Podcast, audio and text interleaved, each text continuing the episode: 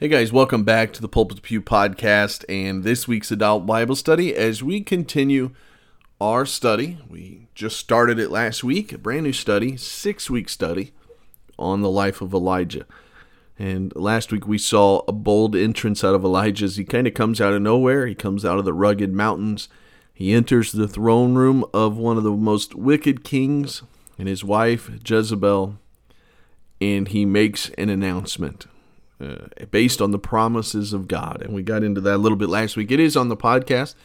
If you missed it, you can go back and listen to it.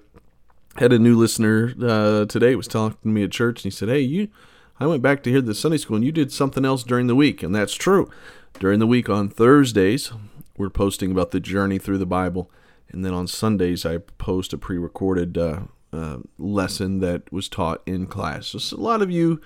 Have picked up on that, and you've been coming going along with us for a while on this ride of the podcast. But some are new listeners, and uh, they're figuring that out. So I got to repeat myself every once in a while. But without further ado, let's go with Elijah down to a brook called Cherith, and then over to a widow woman's house. All right, let's see what that's all about. Have a great week.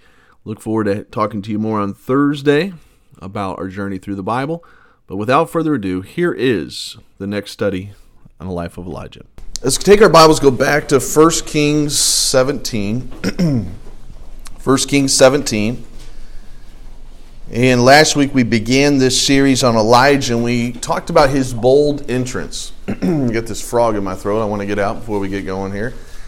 But we talked about Elijah's bold entrance as he as he comes onto the scene, kind of out of nowhere, he's from the rugged mountainous area, and then all of a sudden he comes into the, the palace and he stands before the king. The king, who you may remember when we talked last week, we saw that he did more to provoke the Lord God to anger than any of the kings before him.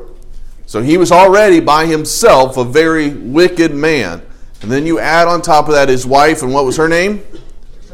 Jezebel. She had a father that, that was ruled over the Zidonians, I believe. She did more to introduce Baal worship into Israel than any other person. And so her tag team with Ahab were very destructive on the spiritual nature of the nation.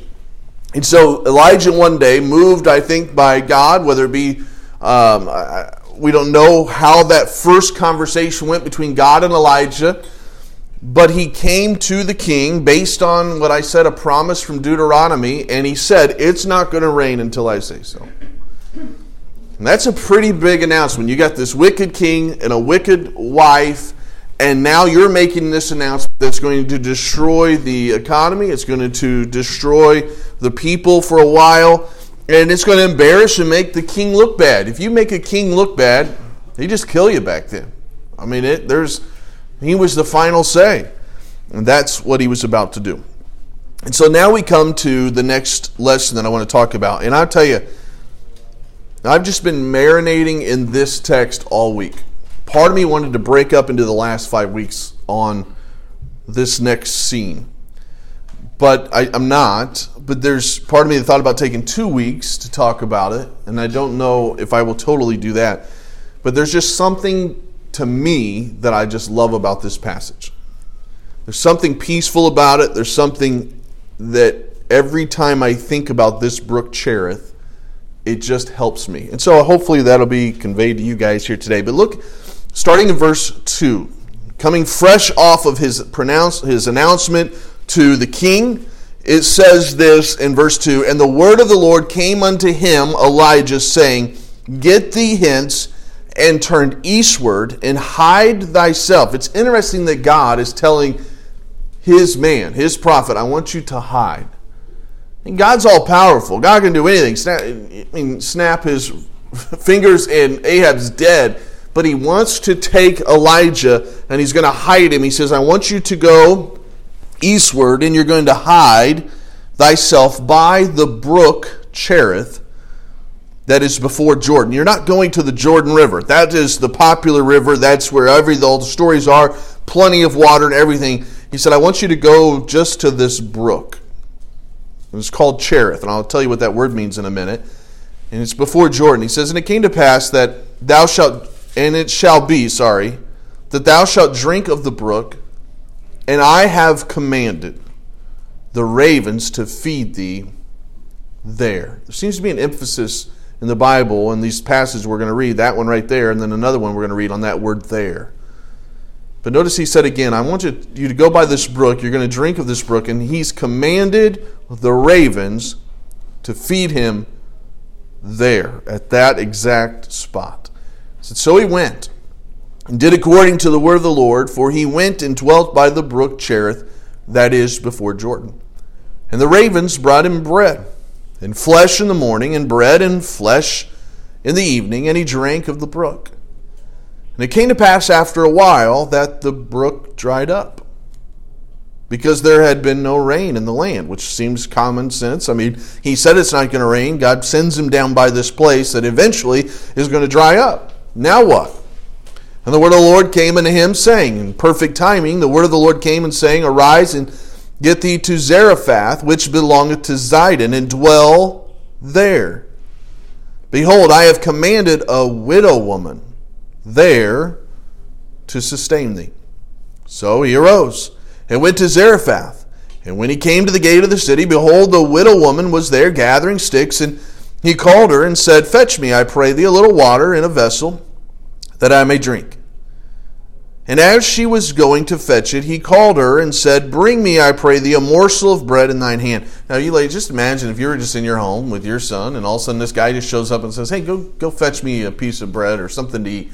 And you'd be like, Who is this guy? What's going on? And especially, what do you what do we know? Just think think about what you know about widow women in the Bible times. Can you what do we know about widow women in the Bible times? Anybody remember? It's pretty low class, wasn't it? Not a lot of things out there for them. And, and so they were often neglected and left even below servants back then. I mean, they had no rights. Remember the in the New Testament, even in the New Testament, that woman went to the judge, wanted to be wanted to be uh, the judge to listen to her case against her adversary, and the judge is like, "Just leave me alone." There was widow women in the Bible times had it, it, from society, I'm not talking about from Christians, but from society, had really no rights. They were just kind of outcasts. And that's why I think in the New Testament it's interesting that, that Paul writes under the inspiration of the Holy Spirit, hey, take care of those widows. It shows the compassion of the church. We should, he says, take care of the widows. They lived in a different time period when the widows were being neglected, but they were starting to come to the churches, and he said, let's take care of them. They're specific widows. That's a whole other thing for another time. But but so now God takes him from a brook that seems a little bit interesting. Now he takes him to a widow woman, which was the lower of the class, and she's poor at that. So why are you taking Elijah to this poor woman, this widow woman? And he takes her there. Where did I leave off? It says, uh, let's see, verse 13. Let's go to 12. And he said, As the Lord thy God liveth, I have not a cake, but a handful of meal and a barrel, and a little oil in a cruse Behold, I am gathering two sticks that I may go and dress it for me and my son that we may eat and die. This is her last bit that she's got. She's like, hey, we're just going to eat this stuff and then we're going to die. Elijah said to her, Fear not. Go and do as thou hast said, but make me thereof a little cake first, and bring it unto me, and after make it for thee and for thy son. For thus saith the Lord God of Israel The barrel of meal shall not waste, neither shall the cruse of oil fail, until the day that the Lord sendeth rain upon the earth. And she went and did according to the saying of Elijah. And she and he and her house did eat many days. And the barrel of the meal wasted not, neither did the cruse of oil fail, according to the word of the Lord which he spake by Elijah. So we're going to cover these two stories here for just a little bit today, but the emphasis that I noticed was that word there. He was now eh, just coming off of this big announcement to the king. He's kind of wondering, God, what do you got next for me? I've done what you've told me to do up to this point. I don't know what to do. And God, in the right timing, in the right moment, came to him and gave him his next instructions. And his next instructions was to go to this little brook, which seems a little out of the way, but God said that there I will take care of thee. And so I was emphasizing and thinking this week about that word there, this, this place that he was told to go to, this there that he was told to get to, seems to indicate God's will. And even though it seems a little clueless for us. Now we know the Bible, we've read the Bible, but if you're just Elijah in that moment, you would think, why that spot? But looking back, that place, that there, that brook was exactly where God's will was. And as long as he got there, he was fine. Why? Because that's where God wanted him to go. If he'd have stopped a mile short, this wouldn't have been the story that we're going to talk about. If he'd, if he'd have said, you know what, that just I'm going to go to Jordan actually, there's a lot more water, it's going to last a lot longer, the brook's going to dry up fast, the Jordan River is going to be running for a while, it just seems to make more sense to go over there instead of here where God said, he's going to be in a mess. God said, Get there. And if you get there, ravens are going to feed thee. Which isn't that an interesting thing? I don't know if I'm going to get to that in my notes. Ravens are not birds that deliver food to you. I don't know that there is birds that do that. But ravens are birds that eat meat. They enjoy food. They are scav- they go and take and steal and scrap. They don't just come like little canaries. I don't know. I don't like birds at all. But uh, little canaries, they just picture them nice and whatever. These things go and try to take food. And so God says, I'm going to take, I'm going to take, choose a bird that's usually known as going around and taking food and a scavenger, and I'm going to use that bird, that type of bird, and I'm just going to, however God does it, isn't it? I just can't wait to get to heaven and just sit back for a thousand years and say, hey, just explain to me how you talk to animals. I just want to know how you talk to animals. How do you go about all this? But and somehow He relays a message to these ravens and they know at the certain time those ravens just fall in line, exact obedience to what the creator of this world says. And they go and they find this man just sitting by a brook. And what I believe to be just seems like a peaceful scene. Just the, you know, the sound of a brook. I've been fishing a lot with the boys, and we'll go down to Doe Creek over here. And sometimes I got to go once by myself, but I'll just go there and you just stand and listen to that water, the water as it kind of ripples down and over the waterfalls, and that sound is just relaxing and soothing. And that's where he was going to stay. He was just going to be sitting there all by himself. But why would God take him there? Because he's pretty big time now. He just stood up to the king. There's no rain coming for a while now. He is the prophet. So why would God take him there? As I was thinking about that there for others in the Bible, before I actually get to the story, you know, for there the there for Noah was an ark. That's where he needed to get. As long as he got there, he was fine. For Daniel, that there was a prayer room that led him to a lion's den. But he was safe because he was where God wanted him. For the three Hebrew boys, that there was a fiery furnace, but they were safe because that was where God was with them. For Ruth, there was in a field owned by Boaz. She didn't know how this thing was going to turn out. But as long as she got there, she was fine. She was in God's arms, and God took care of her. For David, there was a throne. For Paul, there was a prison cell. For Jesus, there was a cross. But all of them, as long as they were yielded to the plan of God, were safe when they got there.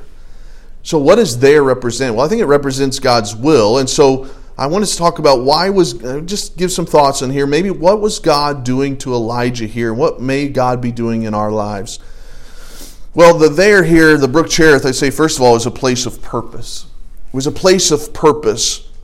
And I think one of the purposes that God was taking Elijah from this mountaintop experience in front of the king, pronouncing this as a prophet. I mean, I don't know what it's like to be a prophet, but I would imagine this would be a pretty high for a prophet. You would be, this would be something you go back and say, wow, I just got to stand before the most wicked, king and his wife and pronounce this judgment based on God's word, and God gave me the authority to.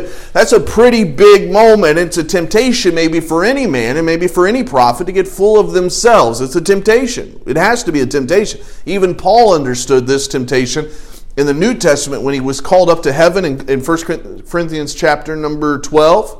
And he came back down. he said, Lest I be lifted up with pride, I was given what? Do you remember? A thorn in the flesh. It's tempting to be lifted up with pride. And I'd say, first of all, this place, reason why God took him to this brook, it was a place of humility.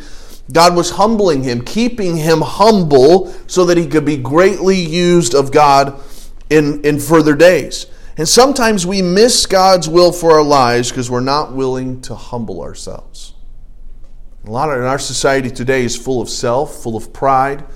And sometimes we miss on getting to our there. We're getting to the place where God wants us so God can use us because we're not willing to humble ourselves. Sometimes it's a humbling of ourselves to apologize. Sometimes it's a humbling of ourselves to just take a step back in life where we are. But we, if we don't get in the place of humility, we're not going to see God's blessing. And I don't think Elijah sees what we all know is coming. I mean, I don't. I shouldn't say we all know, but if you know the story of Elijah, you know he's going to get to Mount Carmel here soon. And you know the biggest scene that most people talk about in Elijah's life is this battle that he has in chapter 18. But I think that one of the reasons why I love chapter 17 is because there is no battle of Mount Carmel if he doesn't learn today's lessons.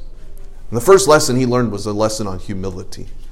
He, God take, took him to a place where now he's just hiding. He was so bold and confident in front of the king, and now this looks like a coward move. I am hiding from this guy that I just stood up to, but God is humbling him so that God could use him.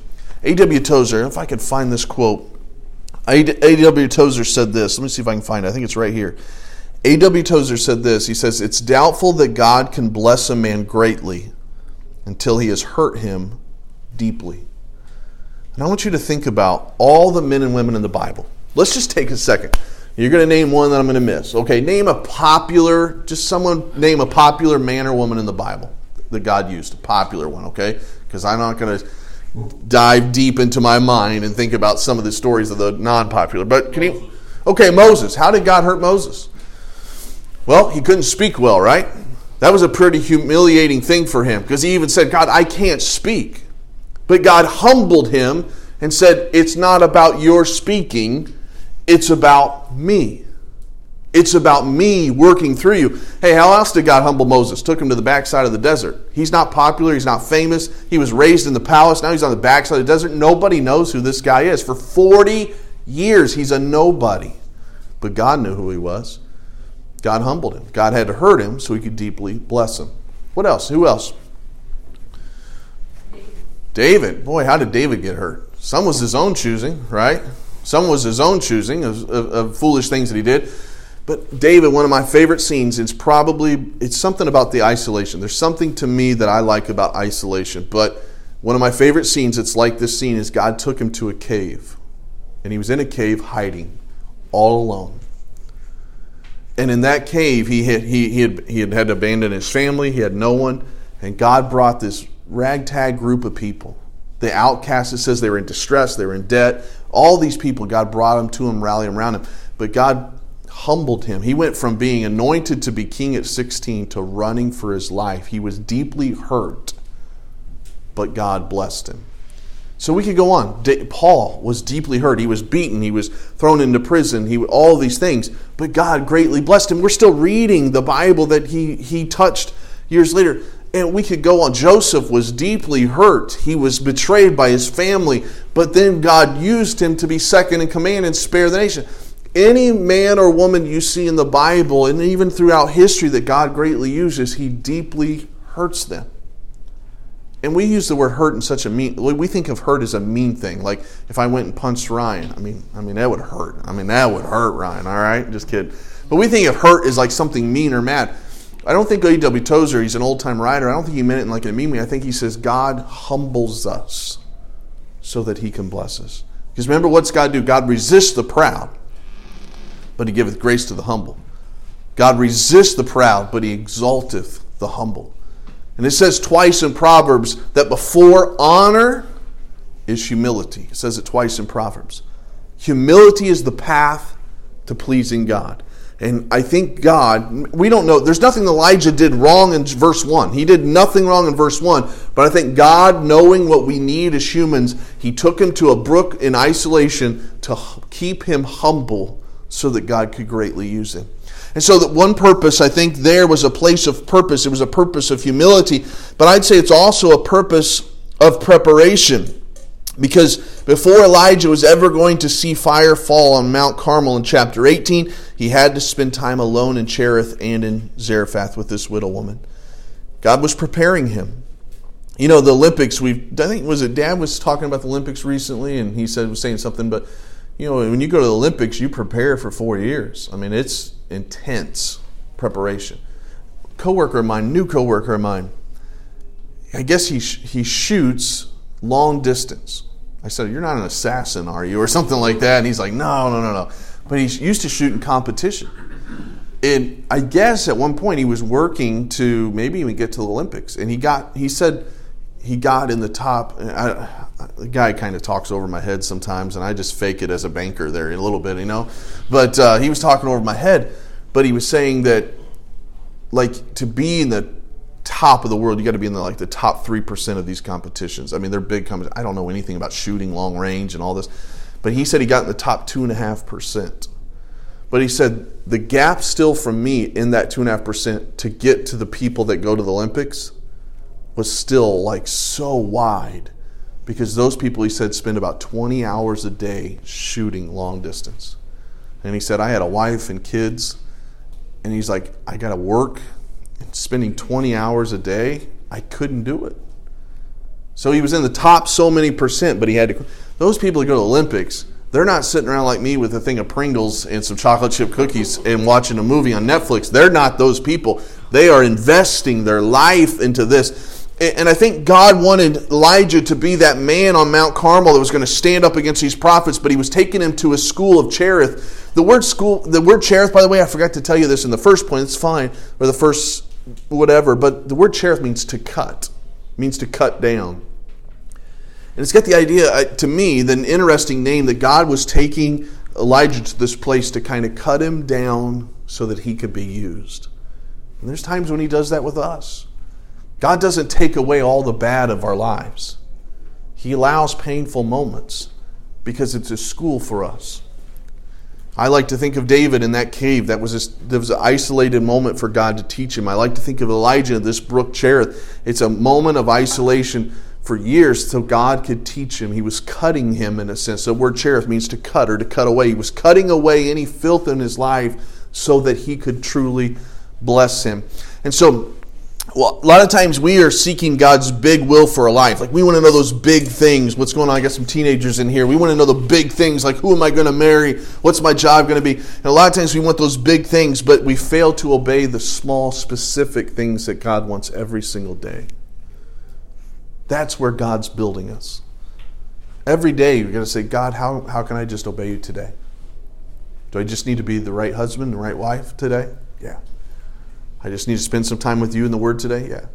I mean, I, I'm in my Bible reading right now. We're going through Ezekiel in our chronologically. I'm not getting a ton out of Ezekiel right now. It's a tough book. So that doesn't mean I just throw it away and say it doesn't matter. No, every day I need to spend some time with God.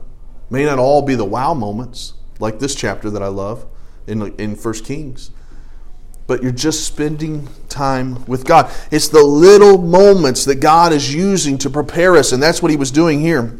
And it's during these moments, like by this brook Cherith, that Elijah was learning about God in much greater depth.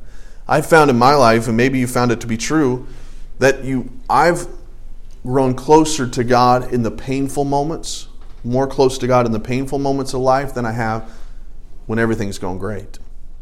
It's in those painful moments of life that we learn to depend upon God, that drive us to back to the relationship we should be. And so there's a purpose in, in, in this will of God, and it was to humble him, I believe. It was to prepare him, I believe. And to do that, God isolated him. And, and I do think, though it's nowhere in my notes, but I think it's good in your life to find some time of isolation. I don't mean you go home to your husband or your wife and say, hey, I need about three weeks away from you, okay? I'm not saying that. But I do think that you can find time of isolation in your personal life, that you can go take a walk and pray. I think that's one of the best things. For me, in the last year, it's on my lunchtime. It's, it's easy. I don't have anything to do. I go to the graveyard and I walk. You say, why the graveyard? Well, I'm not weird like that, but my son is buried there. It's a reminder of pain. But I walk and I and I pray and I listen to books or something. I do something that's isolating time but it's therapeutic to me. Maybe something different for you. It may be fishing, it may be hunting, maybe sitting in a deer stand. I don't know, but find a way of isolation where you're alone with God and find some alone time with God each day. I think it's it's healthy. It humbles us. It gets us focused, and that's what God was doing. So it was a place of, of purpose, but there was also this Cherith, this brook, this isolation. It was also a place of provision. God was providing for him, as I've mentioned. He said he was teaching Elijah that I'm going to be your provider. And he said, if you get there, if you get to that place that I'm telling you in my will, I will make sure the ravens feed you there. Could the ravens have fed him in the palace? Yeah, all God had to do was say, hey, ravens, go to that palace. And they could have fed him. But that wasn't God's will. God's will was get down here in this place, and as long as you are right here, you'll have all the food that you need. And so he got to the center of God's will, and when he did, in the morning and the night, he had ravens, as I've already said, not common birds to deliver food, but he got to see God's provision. And I think the same is true in our lives. It may not be a brook, but when you and I continue to just place ourselves in God's will, and it's easy at that statement. I've been in church my whole life, and I've said all of the things. That's one of the hard things about teaching is I want to correct myself every time or say what I think you may be thinking right now. But a lot of times we say, okay, center of God's will. Well, I don't know where God's will is. Well, God's will for you this morning was to be right here, and you're here. Great. Just it, don't look at God's will as such a big thing. God's will is just obedience, daily obedience. And as long as you are obeying God and you're walking in His Spirit and you're obeying Him, you can know that God is going to take care of you. And that doesn't mean that you're not going to have painful moments because, as I've said, God will allow pain into our lives at times, but He always provides. Elijah's going to go through some painful times here, but he's still got the ravens. He's still, God knows exactly what is going on. And so he learned that this is, yeah, a place of purpose, but it's a place of provision and that God was providing exactly what he needed. In verse 4, we saw that he's going to have drink from the brook. That's what he was going to need. He was going to have the, the ravens to feed him there. That was exactly what he needed. And then when he went down to Zarephath, he said, You're going to have to meet this widow woman. She's going to feed you there. There was a place of provision. But can I say something? I don't have this in my original notes, but here's what I was thinking on this week. Here's what I was thinking on this week. That's where I knew this lesson would get a little bit crazy because when I have to think about, not crazy, but I knew I was going to get away from my notes because when I'm thinking on a passage so much, it, that just grips me. But here's what I was thinking about. Well, usually when we study this passage, all we focus on is Elijah. But God was looking out for more than just Elijah here. God saw Elijah, and he's the big deal here. But God knew miles away in um, Zipporah or Zarephath, God knew there was an outcast widow woman that also was going through some pain.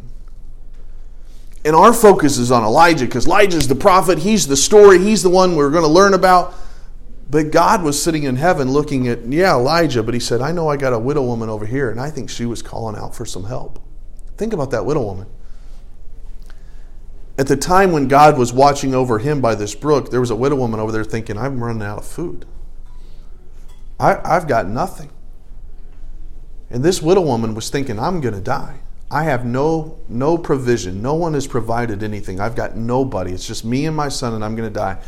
And I think our God, as He looked down on Elijah, who we all look at as this hero, He also saw this nobody woman, and He thought, "This is a good chance for me to teach both of them." See, God sees us all. God has a love for all, and He's, he's constantly working all of these plans. And though Elijah needed to learn a, a lesson on humility, and though he was going through some pain, and though he needed to learn a lesson on provision, God looked over here and said, Hey, here's a widow woman that needs to learn about provision too. And here's an opportunity for me to teach them both. And think about the lesson she learned because as here comes in this man, and God is going to use both of them together. And as this comes in, this lady had to learn a big lesson if I was teaching a lesson on her, because when he comes in, he says, Hey, go ahead and feed me first. She's thinking, This is all I have. You know what I'm saying in that case? No. You try to touch one of my 10 chicken nuggets from McDonald's, we're fighting. One. Shell's had to learn a few lessons over the last five years because Man, 10, 10, chicken nuggets is not enough, really. They need to do like a 15 piece. 20 is like, you look like, you just, it's bad. I do it all the time. But 20 is like, 20 is perfect, but it's, it's socially it's not. People are like, oh, you got a 20 piece, huh? You're in a bad. So you need something between 10 and 20, but 10's like on the small side, but it feels. And then when I get 10, and all of a sudden one's gone, I'm rolling up the sleeves like, who's who touched? Was it a kid? I'm going down to kids, and it's Shell. All right, she touched one of my nuggets, and it's I, going with that. Oh yeah. So here's this widow woman, and she's got her 10 piece, and all of a sudden here comes Elijah and says, Hey, give me that food first. Well, she knows this is all I got. I mean, this is a painful moment right here. She can be selfish. Well, I don't even want to say be selfish because I don't think it's selfish. I mean, I don't. That's just normal, okay? And now, you can make an argument for selfish, but it's just normal. Hey, I'm starving. Last bit of food. I don't know you. I'm normally going to take this. But this was a prophet. And he's saying that I will, that God will provide for you as much as you need if you just trust me. It's faith. God always moves through faith. And so she's got to make a decision. I mean, she's a widow woman. No one cares about this lady. She's a nobody. Nobody's providing, nobody's helping her. But God sent somebody here, and she's risking her son's life by saying, Here, and God's teaching her a lesson on provision. God's teaching her a lesson on humility. God's teaching her a lesson on giving. And in that moment, she obeys God by faith.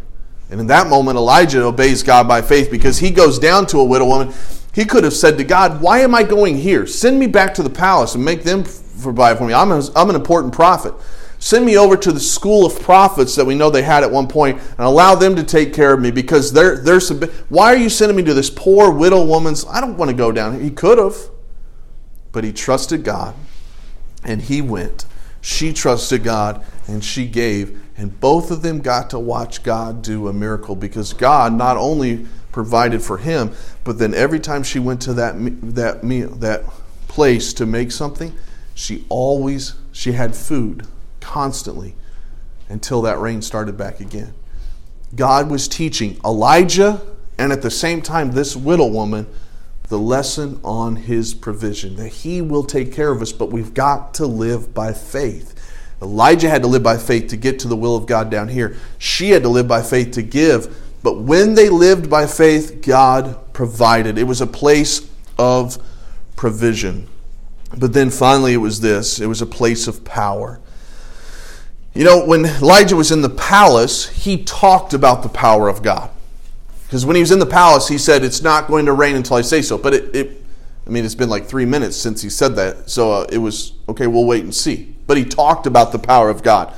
When he was in Cherith by that brook, he saw the power of God because he saw God bring ravens in twice a day. So he's talked about the power of God, then he got to see the power of God. But in Zarephath, he actually began to display the power of God. Because now he's seeing this this her food just continually come.